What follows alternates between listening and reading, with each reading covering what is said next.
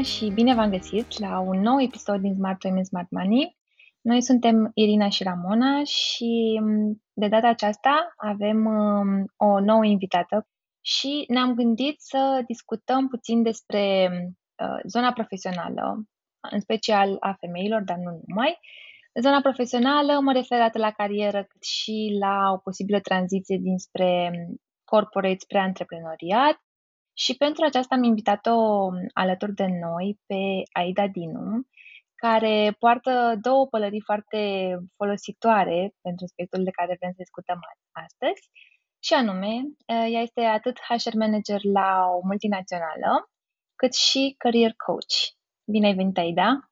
Hello, mulțumesc frumos! Mulțumesc de invitație și vreau să vă spun că vă urmăresc și vă admir foarte mult. Mulțumim frumos! Și, Mulțumim um, pentru că ai venit! um, vrem să profităm din plin din, de cunoștințele tale de astăzi, din acest episod, pentru că, um, pe de-o parte, urmează un an poate puțin mai dificil. Peste tot uh, se vorbește în jur de recesiune, inevitabilă recesiune și um, noi sfătuim mereu um, oamenii din comunitatea noastră că este bine să fim pregătiți, dar nu înseamnă că neapărat că ne așteptam la un scenariu mai pesimist, dar atunci când suntem pregătiți avem liniște sufletească și um, o direcție mai clară. Și atunci, pe partea profesională, mi se pare că este foarte important în momentul de față să avem CV-urile updatate și um, să fim cumva pregătiți atât în, în, um, ca expertiză tehnică, dar și pe partea de inteligență emoțională mai ales. Da? Și uh, voiam să te întreb pe tine cum, um, nu știu, cum vezi tu de la nivel de, de HR aceste nesiguranțe, dacă le simți cumva în piața angajatorilor și um, cum putem să ne pregătim mai bine CV-ul, cum să ne datăm CV-ul pentru a fi pregătiți pentru um, orice fel de scenariu. Um, da, este, cred că, o întrebare așa foarte populară în perioada asta. Uh, mi se pare că, într-adevăr, există așa o incertitudine, mai, mai bine spus. Și uh, trendul în piață în momentul de față este de a aștepta un pic să vadă toată lumea și să-și dea seama care este direcția anul acesta din punct de vedere economic, în primul rând. Și atunci, uh, inclusiv companiile au grijă să angajeze doar cât este nevoie, au grijă fiecare de finanțele și de resursele umane pe cât pot uh, ele de bine. La nivel personal, uh, din punctul meu de vedere, este bine să ne pregătim CV-ul și să ne-l adaptăm uh, în funcție de abilitățile pe care noi le avem și uh, în funcție de abilitățile pe care noi le avem și sunt și relevante pentru jobul la care aplicăm.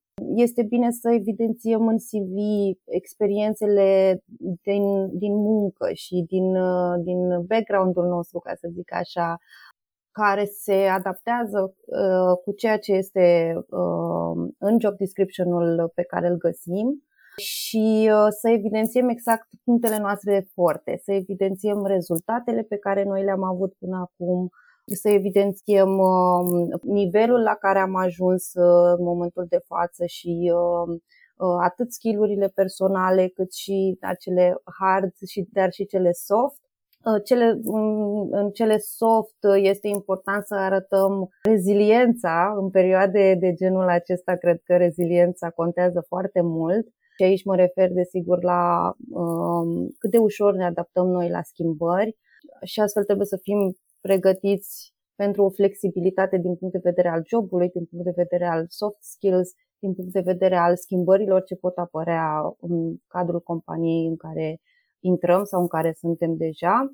Este important uh, să evidențiem și uh, skillurile din punct de vedere tehnologii, dacă suntem pe partea asta, să arătăm toate tehnologiile la care suntem uh, conectați, să arătăm faptul că suntem la curent cu noile schimbări, cu noile tehnologii, cu noile nu știu, tooluri care sunt și, și în vogă în momentul de față, să avem grijă la CV-ul nostru să fie bine pus la punct, să fie formatat, să arate bine din punct de vedere vizual, sigur, să avem grijă și să nu fie, nu știu, greșeli gramaticale, dar deci îl citim de câteva ori înainte și ne asigurăm că arată foarte curat și foarte mm, frumos din punct de vedere vizibilitate, ca să zic așa. Practic, este, el este oglinda noastră și vrem să arătăm toate punctele noastre forte în cea mai bună lumină uh, posibilă. Um, dar vreau să te întreb aici că, uite, cred că la prima întrebare mi-ai răspuns că urma să te întreb și cât de important este să um, punem accent și pe calitățile noastre, pe soft skills, da? Adică nu doar să scriu expertiza mea și până la urmă, poate sunt foarte mulți oameni care au aceeași expertiză, dar um, până la urmă te poate diferenția, um, nu știu, faptul că lucrezi mai bine cu oamenii, că colaborezi mai bine în echipă. Asta unu. Și a doua întrebare era, um, atunci când vedem niște joburi, am observat că noi, mai ales femeile, sau poate doar mi se pare din bula mea, din ce am mai discutat cu alte femei în jurul meu, că dacă vedem că nu ne potrivim 100% cu un job, da? Un job, tot ce cer, a, am un job și are 10 cerințe și dacă eu nu mă potrivesc fix pe cele 10, nici nu mai aplic din prima. Vreau să întreb cât de relevant este sau dacă chiar sunt candidați care se potrivesc 100% până anumit job description, sau dacă ar trebui cumva să ne aventurăm și asta este, vedem după aceea ce se întâmplă. Există șanse să fim chemate dacă ne potrivim pe, nu știu, 8 din 10? Există șanse. Încep cu asta din uh, partea de coach uh, sau din pălăria de coach uh, pot să vă spun că anything is possible și dacă nu încercăm, nu avem cum să știm sau să aflăm un potențial rezultat. Așa că eu încurajez să, să aplicați pentru joburi care vă, vă atrag atenția puteți să vă diferențiați în zona de cover letter, da? de, recomandare, de scrisoarea aceea de recomandare, unde puteți să spuneți fix asta, da? Uh, faptul că poate nu mă potrivesc 100% cu toate skillurile din job description, dar am aceste soft skills, de exemplu, ca să intru și în, și în prima uh, întrebare. Uh, mă adaptez ușor, ceea ce, cum spuneam, este foarte uh, căutat în, în, în perioade de genul acesta mai, uh, mai tulburi, ca să spun așa. Hobby-urile sunt la fel importante și pot transmite recrutorului informații prețioase despre, despre personalitatea persoanei care aplică. Ca și exemplu, noi suntem o companie foarte activă, să spunem, da, iar uh, hobby-ul tău uh, este sportul și, nu știu, mergi uh, la maratoane. Da, ne putem da seama că această persoană se va integra foarte bine în cultura noastră organizațională și în felul în care noi ne desfășurăm atât activitatea profesională cât și în afara activității profesionale și team bonding-ul și toate activitățile de genul acesta. Da, orice e posibil, vă încurajez să uh, vă depuneți CV-ul și să vă diferențiați prin acel text de recomandare unde puteți să vă, vă puneți în lumină toate uh, calitățile voastre, tot ceea ce voi considerați că poate să ducă la o mm, colaborare de succes. Apropo de asta, mi-a plăcut foarte mult, Irina, că ai, ai ridicat întrebarea asta cu femeile care nu, dacă nu bifează 10 din 10, poate nu aplică. Poate ascultătoarele noastre o să aplice dacă știu că, statistic, bărbații, dacă văd că îndeplinesc cred 5 sau 6, ei zic că a, sunt majoritatea sunt îndeplinite și aplică. Așa că nu, nu vă temeți de asta și curaj. Da, curaj, dar este cumva nevoie de, de o ieșire din zona de confort, pentru că, într-adevăr, nu înseamnă că încep să aplic și neapărat la primul interviu, gata, este un succes și eu văd și, și în jurul meu, la oameni apropiați, dar și la mine, adică o reticență cumva um, de a aplica, tocmai pentru că, da bine, asta se aplică mai ales dacă chiar îți dorești o schimbare, știi, și chiar vrei un job neapărat da, și încep să fii stresat de ideea de a merge la prea multe interviuri. Atunci când vrei doar așa să explorezi, să vezi ce se întâmplă, pentru că n-ai acel stres, acea presiune, ești mai confortabil să duci la interviu, pentru că nu vrei neapărat să te vinți. Adică nu ai așteptat neapărat.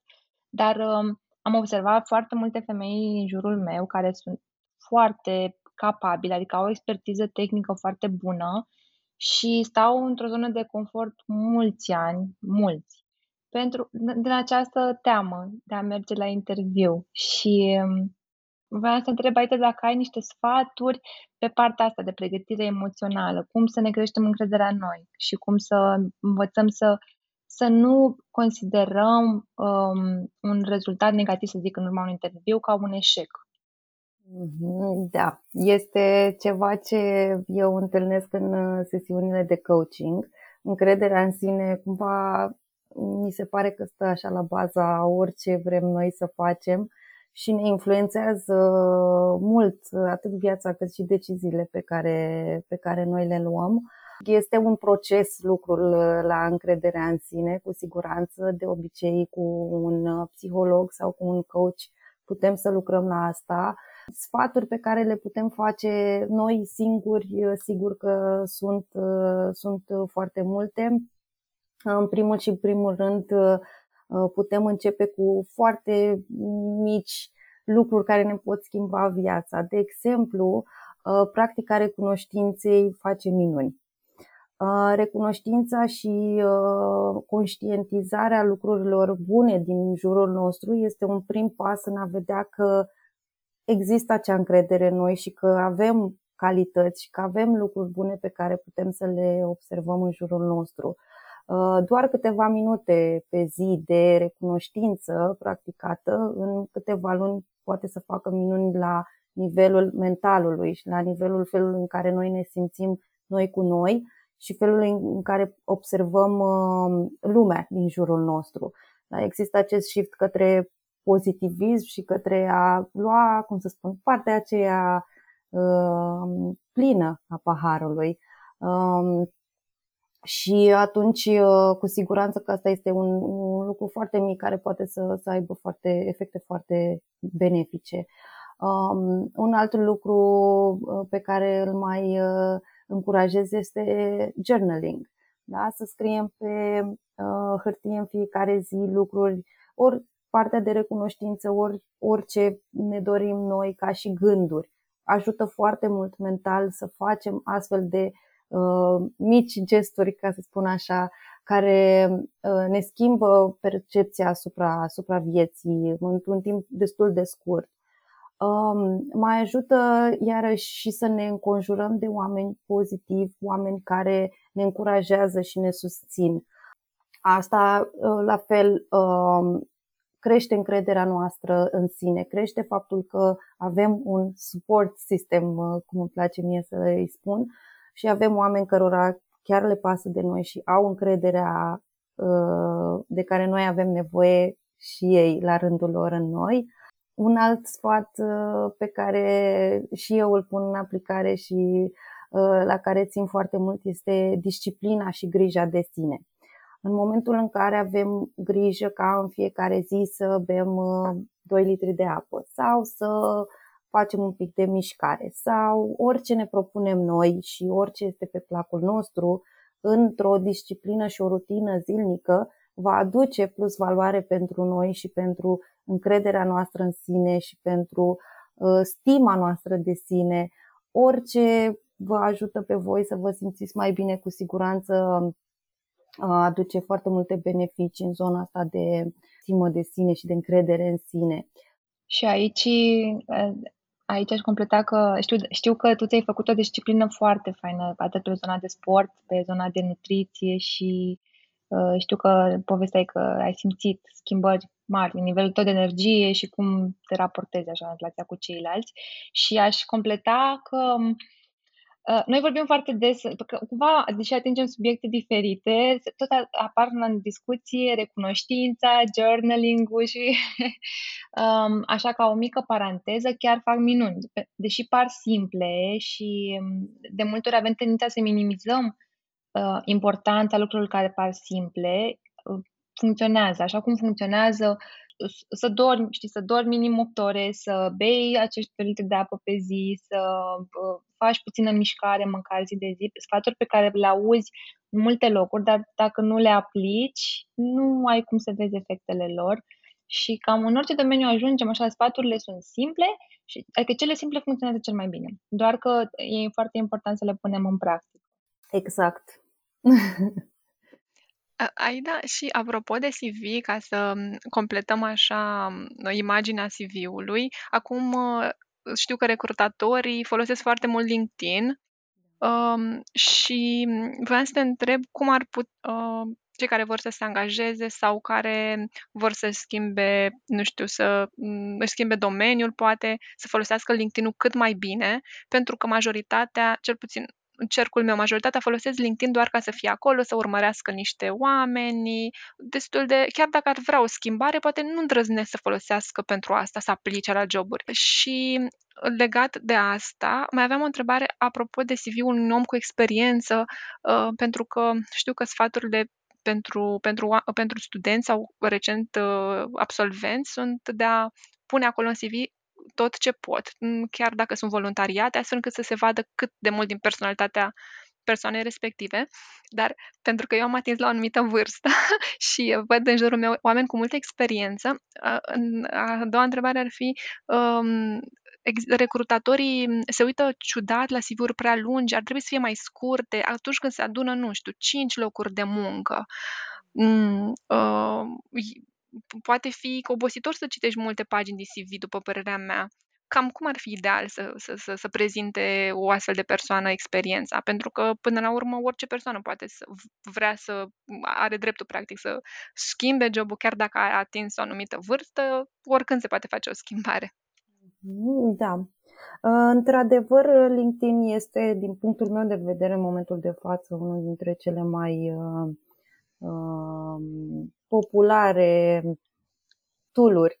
Um, el la început n-a fost uh, neapărat uh, gândit pentru, pentru uh, a aplica la joburi, ci mai mult pentru a fi o comunitate de specialiști în fiecare în, în zona lui și de a intra în contact pe diferite teme, după care a devenit aproape Uh, exclusiv uh, un tool de uh, joburi și un tool pe zona de dezvoltare personală, de poate workshop-uri și aici este, este destul de popular. Cum este bine să, cum este recomandat să-l folosim, este foarte diferit în funcție de ceea ce îți propui tu. Poți, dacă îți propui, de exemplu, să um, ai o vizibilitate atunci este bine să postezi, este bine să ai uh, postări sigur în uh, conformitate cu natura platformei, da? Nu postăm neapărat poze cu nu știu, um, prânzul nostru, uh, ci ceva din, de natură profesională, ceva care are legătură și ar atrage un anumit um, segment din, din zona noastră sau interesat de topicul nostru. Um, dacă um, obiectivul nostru este de a atrage recrutori uh, pe pagina noastră, ceea ce este probabil cel mai uh, uh, cunoscut, atunci ne dorim să fie o pagină care să ne reflecte pe noi exact așa cum suntem.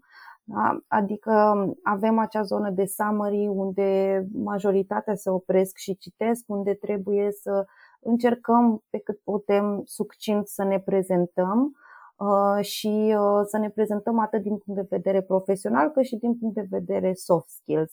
Iar apoi uh, LinkedIn-ul poate să fie destul de lung, dar chiar și așa este bine să îl menținem cât mai succint, chiar dacă avem o experiență destul de mare și ne dorim să punem această experiență în, în, în lumină, Uh, încercăm să ținem uh, fiecare descriere a jobului cât mai succintă și ideal uh, să fie concentrată pe rezultatele noastre.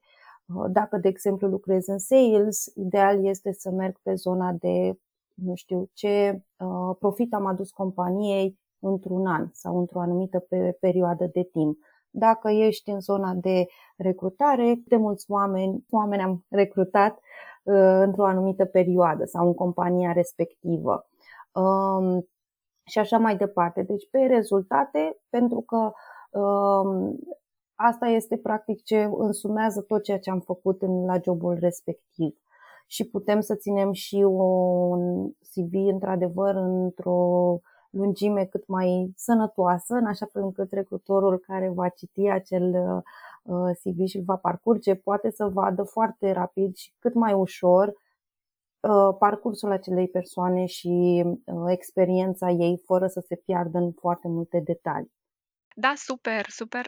Mm, și e bine de știut că nu trebuie prezentat succint și în CV și pe, pe pagina de LinkedIn. Cumva mm, e, e, e bine să ușurăm, înțeleg, munca recrutat, recrutatorului să poate să, să își ia și el decizia mai, mai rapid, mai ușor. Um, în, iar în legătură cu, cu, cu CV-ul unei unui uh, tânăr, ce ziceam mai devreme, care poate nu are experiență de muncă, dar um, are alte, are, are bineînțeles studiile de prezentat în, în CV sau pe LinkedIn. Uh, ce ar fi, la, la ce se uită un recrutator când ne uităm la un CV de, de, al unui proaspăt absolvent? Um, se uită în primul rând la studii, clar în, la acest nivel sunt uh, importante. Iar apoi este important ca și student să fii implicat în cât mai multe proiecte de orice natură, că sunt uh, de tip voluntariat, că sunt, uh, uh, nu știu, poate proiecte în cadrul facultății, um, orice activitate au făcut ei. Dacă poate acasă sunt programatori și au făcut un site pentru un prieten, este foarte bine să aducă în CV aceste detalii. Uh, proactivitatea sau self-learning-ul sunt uh, uh, skill-uri foarte bine cotate în rândul recrutorilor, iar la entry level este ceva ce, ce poate să facă diferența de ceilalți candidați. Și știi ce am mai observat eu din perioada care mergeam și eu la interviuri ca și uh, intervie, intervievator, da? adică angajam, Um, ajută foarte mult dacă te interesezi înainte despre companie și dacă o, noi puneam și întrebarea ce știi despre compania noastră, știi ce ai aplicat. Și am văzut poate face diferențierea și um, acest lucru că arăți că te interesează cu adevărat compania respectivă și um, am mai văzut că ajută să pui întrebări cum ți se pare, despre proiect, despre să, să se vadă interesul. Adică eu simt că este apreciat, mai ales la, la tineri, la cei cu mai puțină experiență, dar și pentru roluri mai senior. Da, absolut. Uh, poate să facă diferența uh, implicarea în timpul interviului a candidatului de, uh, sau faptul că demonstrează că s-au interesat și s-au documentat înainte de a ajunge în fața recrutorului în timpul interviului, uh, un recrutor nu se uită doar la ceea ce uh, candidatul comunică, ci și la uh, limbajul non-verbal, ci și la ceea ce um, candidatul inspiră, dar și la ceea ce candidatul spune fără să fie neapărat întrebat.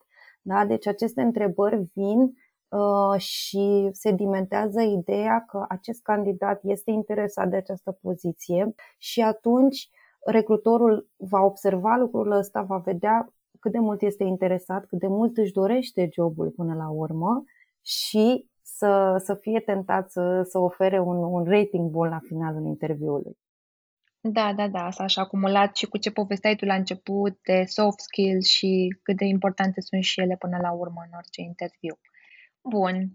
Să presupunem acum că avem deja un job, suntem într-o companie, am obținut jobul pe care ni-l doream, da? Și după o perioadă ne dorim o promovare sau o mărire salarială. Cum ne recomanzi tu, și poate aici și din pălăria de uh, coach de carieră, cum ne recomanzi să ne evidențiem a, aceste așteptări în fața uh, managerului, a team lead-ului, depinde de cum este structurată echipa, într-un mod așa, cât mai asertiv. Cam când, cu cât timp înainte ar fi bine să ne facem cunoscute intențiile și cum să prezentăm fără a fi, nu știu, poate agresiv, dar în același timp să fim, să fim destul de, de fermi așa, în, în așteptările noastre. Cred că este ceva ce cu toții experimentăm și primul lucru pe care l-aș spune este să vă încuraja să faceți asta dacă simțiți că sunteți într-un, într-un astfel de moment.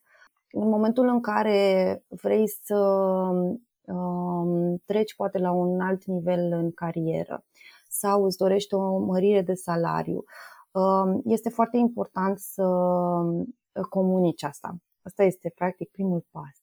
Exact, foarte important pentru că de multe ori avem impresia că ceilalți ar trebui să înțeleagă, să știe ei sau să vină cumva de la managerul nostru sau de la, nu știu, coechipier sau așa mai departe, această propunere pentru promovarea noastră, pentru mărire.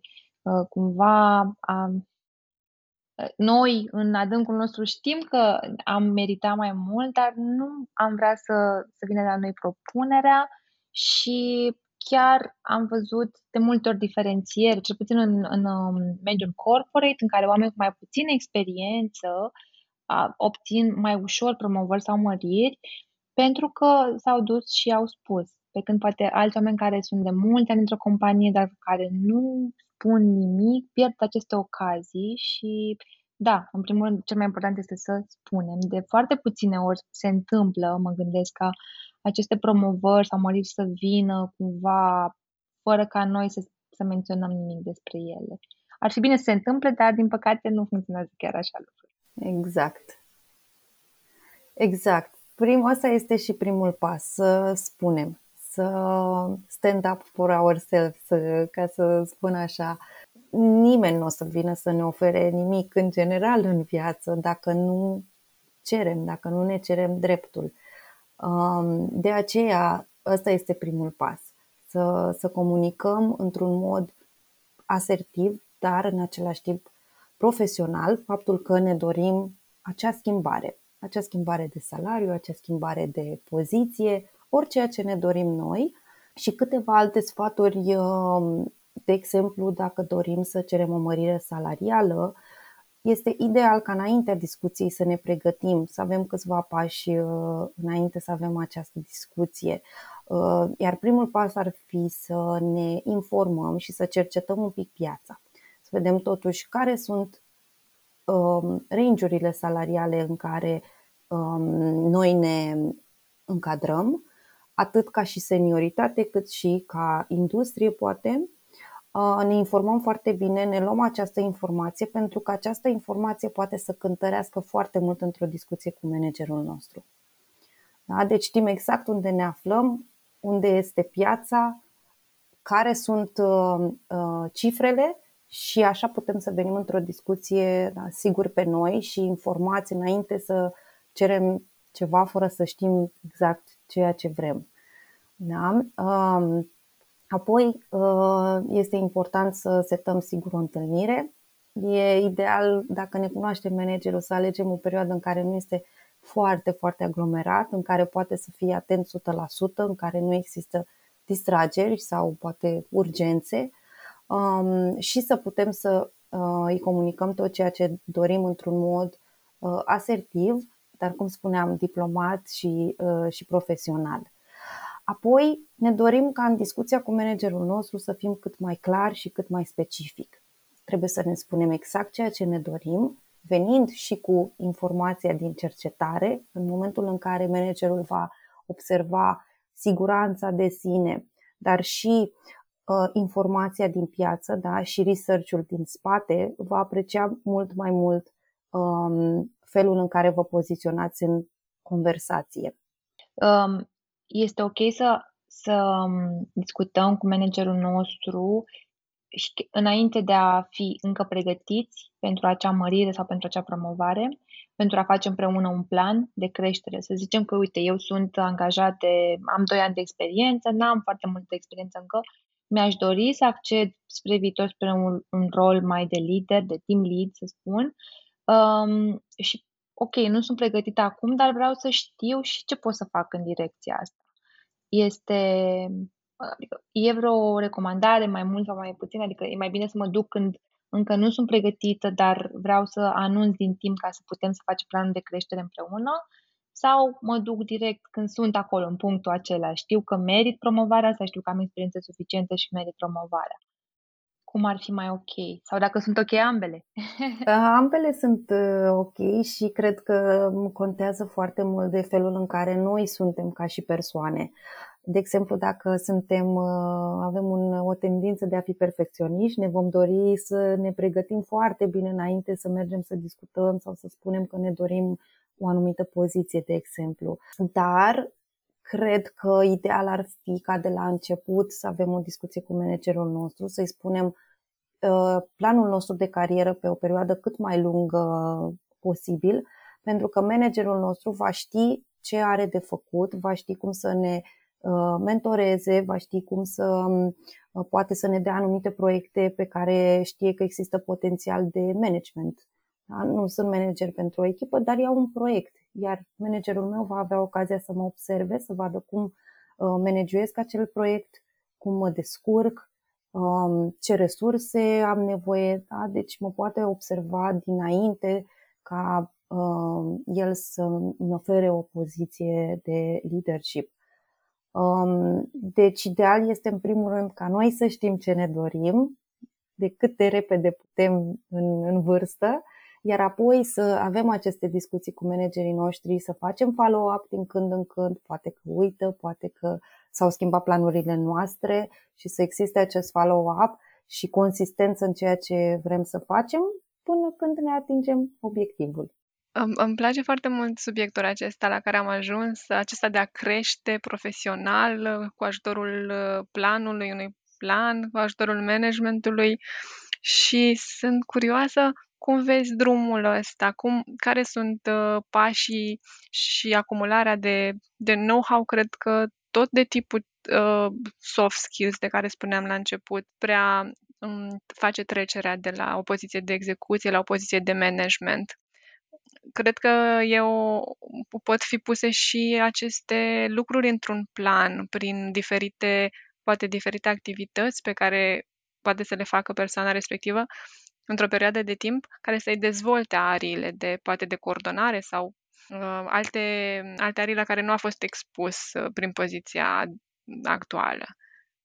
Da, uh, întâmplarea face că în momentul de față uh, lucrez la un uh, curs pentru persoanele care vor să facă această trecere de la execuție la management din păcate, nu există foarte mult uh, suport în zona asta și nu cred că neapărat în cultura noastră oamenii sunt obișnuiți să discute în felul ăsta cu managerul, să-i spună din timp ceea ce își dorește peste un an, doi, trei în cariera lor și apoi toată lumea să se canalizeze pe, pe acel obiectiv. De obicei lucrurile se întâmplă mai organic, mai din mers și inclusiv din experiența mea, în momentul în care am făcut trecerea de la execuție la leadership, a fost o trecere organică, um, a fost o, o trecere așa din, din mers, uh, cumva am învățat uh, din mers ce fel de manager vreau să fiu, poate cum să am o conversație dificilă, poate nu știu cum să negociez uh, un salariu de partea cealaltă a mesei uh, și plus toate challenge pe care o astfel de poziție le aduce și pentru care, din păcate, nu te pregătește nimeni înainte. Și apropo de asta, um, am, am, am fost foarte inspirată de un um, autor uh, pe care îl cheamă Jacob Morgan, care a și făcut un, uh, un um, research um, și a intervievat 140 de CEOs uh, din, din toată lumea. Atunci uh, el a avut uh, inițial uh, subiectul uh, de a observa ce urmează și care este viitorul pentru leadership și felul în care se va schimba leadershipul și Ceea ce a observat el, de fapt, și de drept a fost faptul că toți acești 140 de CEOs nu au avut o formare profesională în prealabil sau în momentul în care au preluat uh, poziția de, uh, de leadership. Și asta practic ne arată cât de multă nevoie este atât uh, la nivel local în România, dar și peste tot în lume de o pregătire a oamenilor care preiau o echipă, preiau au o poziție atât de importantă, pentru că dacă noi am fi pregătiți în prealabil, am putea, practic, să mergem către o zonă de uh, management, coaching management, și atunci o persoană care își dorește și vine către tine ca și manager cu un plan de carieră, tu să poți să-l susții în loc să înveți cum să ai anumite conversații cu oameni sau să, nu știu, uh, put out fires sau alte lucruri care se mai întâmplă. Și ne, dar ne povesteai tu înainte de, de a începe să înregistrăm că în Statele Unite, în momentul de față, a început cumva să se dezvolte această cultură organizațională în care coachingul uh, este foarte încurajat, chiar în interiorul companiei, mai ales pentru aceste tranziții, orice fel de tranziție care vine cu provocări și exact. asta este încurajator. Chiar vorbeam mai devreme în toate trei că acum, ca și antreprenor, ești cumva încurajat să lucrezi cu un coach de business, cu un mentor, uh, să-ți găsești așa un grup de suport, dar provocări similare sunt și într-o, într-o companie în momentul în care faci tranziția ori poate dintr-o industrie în alta. Mă gândesc acum, de exemplu, cum am migrat eu din zona de banking în zona de IT și a fost așa o lume cu totul nouă și a trebuit să am trecut printr-o perioadă de asta de mult zgomot, mult tumult, adică foarte multă muncă extra și multă presiune extra sau um, în momentul în care am fost promovată, cum să spun, pericolul în momentul în care nu ai un astfel de suport, oameni care să, să știe cum să te ghideze, să faci această tranziție, pericolul cel mai mare pe care îl văd este că tu faci două, două joburi, da? Ești tentat să faci și același job pe care îl făceai înainte, acolo ești în zona de siguranță și cumva prioritizezi zona aceea, că acolo știi că la finalul zilei ai ceva palpabil, ai terminat un ceva, un task în momentul în care tranziționezi și ești cumva manager, nu, nu poți să știi. La finalul zilei ești ok de ce am făcut astăzi și atunci eviți zona aia și atunci se tot strâng, oamenii sunt frustrați pentru că nu le oferi ce au ei nevoie de la tine, ei vor să le fii mentor, să le fii uh, manager și um, cred că se întâmplă des. Am văzut uh, mai mulți oameni în jurul meu care sunt promovați și încep să lucreze dublu. Fac foarte mult overtime și cred că de aici vine, din această uh, nesiguranță cumva și multă incertitudine. E ceva nou pentru tine și nimeni nu, nu stă să, să te ghideze. În România, ce zici? O să vină și la noi acest trend? Nevoie clar este. Clar este. Da, cu siguranță. Într-adevăr, în state deja de câțiva ani buni este uh, coachingul este privit ca și un suport uh, necesar în orice companie. Există coach interni în companiile, uh, în majoritatea companiilor din, din state. Cu siguranță că și la noi acest trend uh, a apărut și este o necesitate de care oricine ar avea nevoie. Um, eu chiar am um, lansat un proiect intern în compania în care sunt în momentul de față Uh, cu câțiva coach externi, iar rezultatele și reacția a fost foarte bună. Foarte multă lume interesată să se autodezvolte, să lucreze la obiective de ale lor, atât care țin de compania în care sunt, cât și separat, uh, da, personale și sunt foarte fericită că lumea apreciază și vede efectele benefice pe care coachingul le poate avea asupra noastră și cred că în următorii ani cu siguranță că această nevoie va crește și multe companii vor începe să uh, implementeze coachingul ca și stil de management în primul rând, iar apoi să aducă inclusiv coach intern care să facă asta exclusiv. Da, da, da, da. Chiar ajută pentru că sunt mult, adică foarte puțin dintre noi avem pregătirea asta uh, la nivel emoțional pentru că nu învățăm în școală nu, mm, și se întâmplă de multe ori ca un manager să fie cumva pus pentru expertiza lui tehnică, da? Deci pui manager persoana care este cea mai veche, cea mai veche, da, ca și experiență pe ceva, dar nu neapărat înseamnă că poate își dorește și atunci cred că ar fi util și un, un astfel de exercițiu.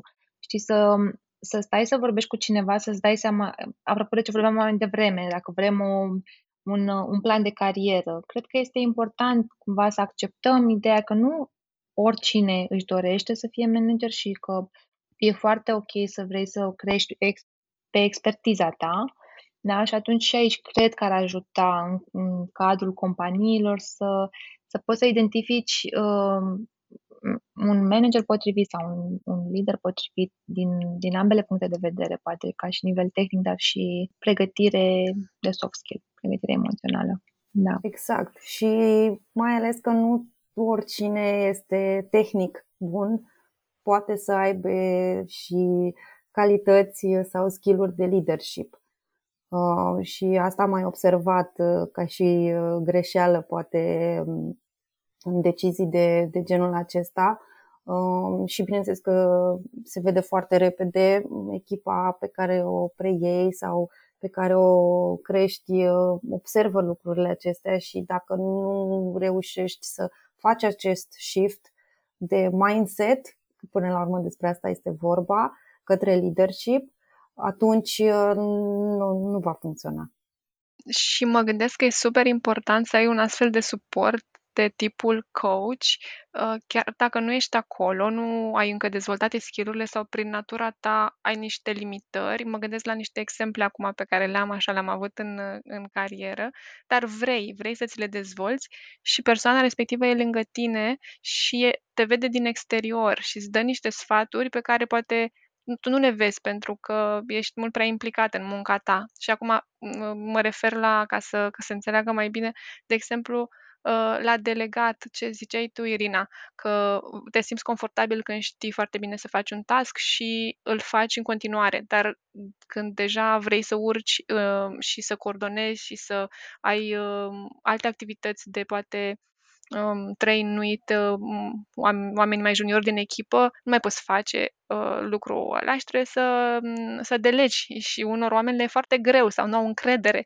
Auzisem un sfat la un moment dat că dacă uh, dacă fa, uh, face celălalt de nota 7 sau de, de 70% cât ai face tu, dă el ca să te eliberezi. Da, e relativ, poate fi alt procent.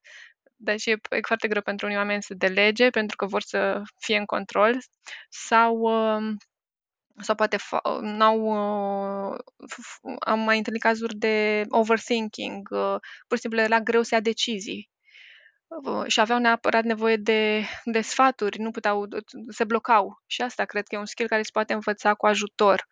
Mm, și mm, ce, ce vreau să zic de fapt este că e super că se dezvoltă, chiar dacă par niște lucruri care noi suntem, suntem așa sau nu suntem, dar po- poți să ne confirme aici dacă într-adevăr nu ce, e ceva ce putem, cu care putem lucra, dacă ne dorim foarte mult să creștem, ă, putem să ne schimbăm sau să învățăm niște tooluri astfel încât să managim diferit ă, lucrurile decât le-am făcut înainte.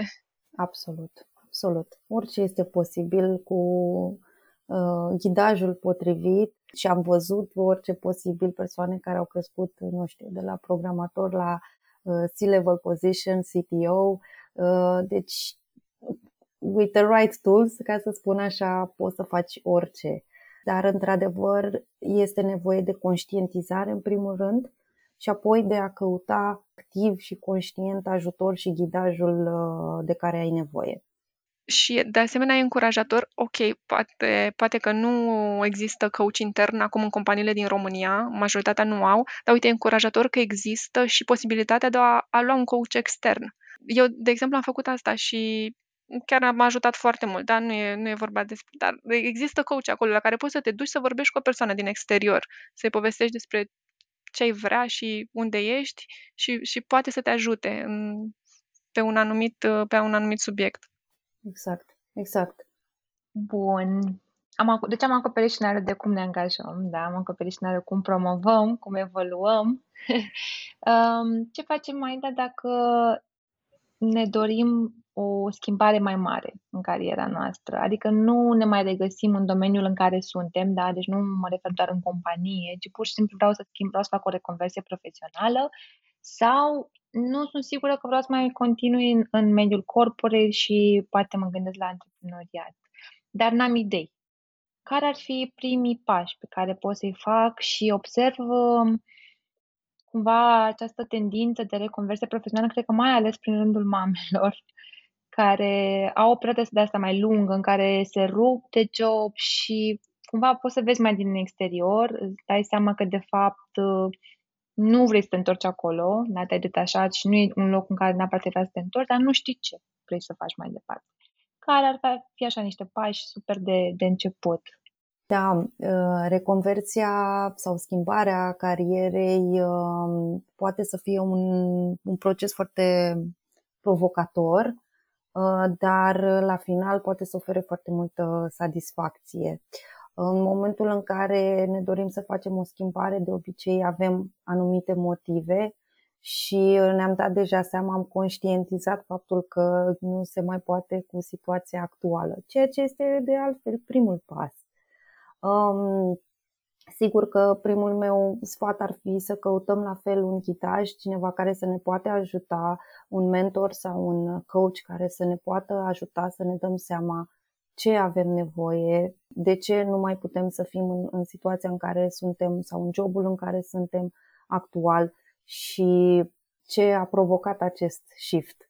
De obicei este un mindset uh, sau, uh, cum spuneai și tu, o perioadă lungă în care am avut timp de reflexie, timp pe care de obicei nu prea-l avem în fuga asta de zi cu zi. În momentul în care ne oprim un pic, cum s-a întâmplat, de exemplu, și în pandemie, am avut timp să reflectăm un pic, să ne dăm seama că s-ar putea să nu mai fim unde uh, ne dorim. Și um, în primul și în primul rând putem să începem cu tot sau să continuăm cu această reflexie uh, și să începem să facem un research, atât intern cât și extern. Intern să ne dăm seama ce ne aduce nouă satisfacție, da? să presupunem că deja am trecut prin câteva etape din viață și cam știm ceea ce ne place, ceea ce ne aduce plăcere, ceea ce ne atrage pe noi foarte mult, iar apoi putem să mergem online și să începem să căutăm industriile respective, persoane care fac deja acel lucru, să uh, urmărim un pic practic ce au făcut ei și să ne inspirăm și să vedem dacă um, ceva din ceea ce găsim în research-ul nostru ne atrage și am putea și noi să, să, să facem. Apoi, este important, dacă, mai ales dacă vrem să facem acest switch către antreprenoriat, working-ul. Da? Trebuie să ieșim din area noastră de confort, trebuie să ieșim să ne vedem cu oamenii, să vedem noi idei de business, să ne înconjurăm de oameni care sunt în același moment al vieții ca și cel în care ne aflăm noi.